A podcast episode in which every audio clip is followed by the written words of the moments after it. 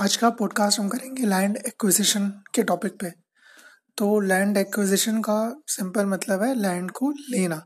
तो गवर्नमेंट और प्राइवेट या गवर्नमेंट और प्राइवेट इन्वेस्टर्स पार्टनरशिप में लैंड एक्वायर करना, कर सकते हैं अपने अलग अलग प्रोजेक्ट्स के लिए। उनको लैंड की ज़रूरत पड़ सकती है इंफ्रास्ट्रक्चर बनाने के लिए। तो इस, जो, जब गवर्नमेंट या कोई भी प्राइवेट बॉडी लैंड एक्वायर करती है तो उस लैंड एक्विजिशन से जुड़ा कानून क्या है उसको हम समझेंगे। तो सबसे पहले जो कानून आया था लैंड एक्विजिशन को लेकर उसका नाम था लैंड एक्विजिशन एक्ट 1894 ये ब्रिटिश आरा का एक्ट था और ये एक्ट मतलब सौ साल से ज़्यादा समय तक डोमिनेट किया इंडियन लैंड एक्विजिशन पॉलिटी को और सौ साल तक लगभग ये एक्ट ही हमने यूज़ किया है लैंड एक्विजिशन से रिलेटेड इश्यूज़ के लिए।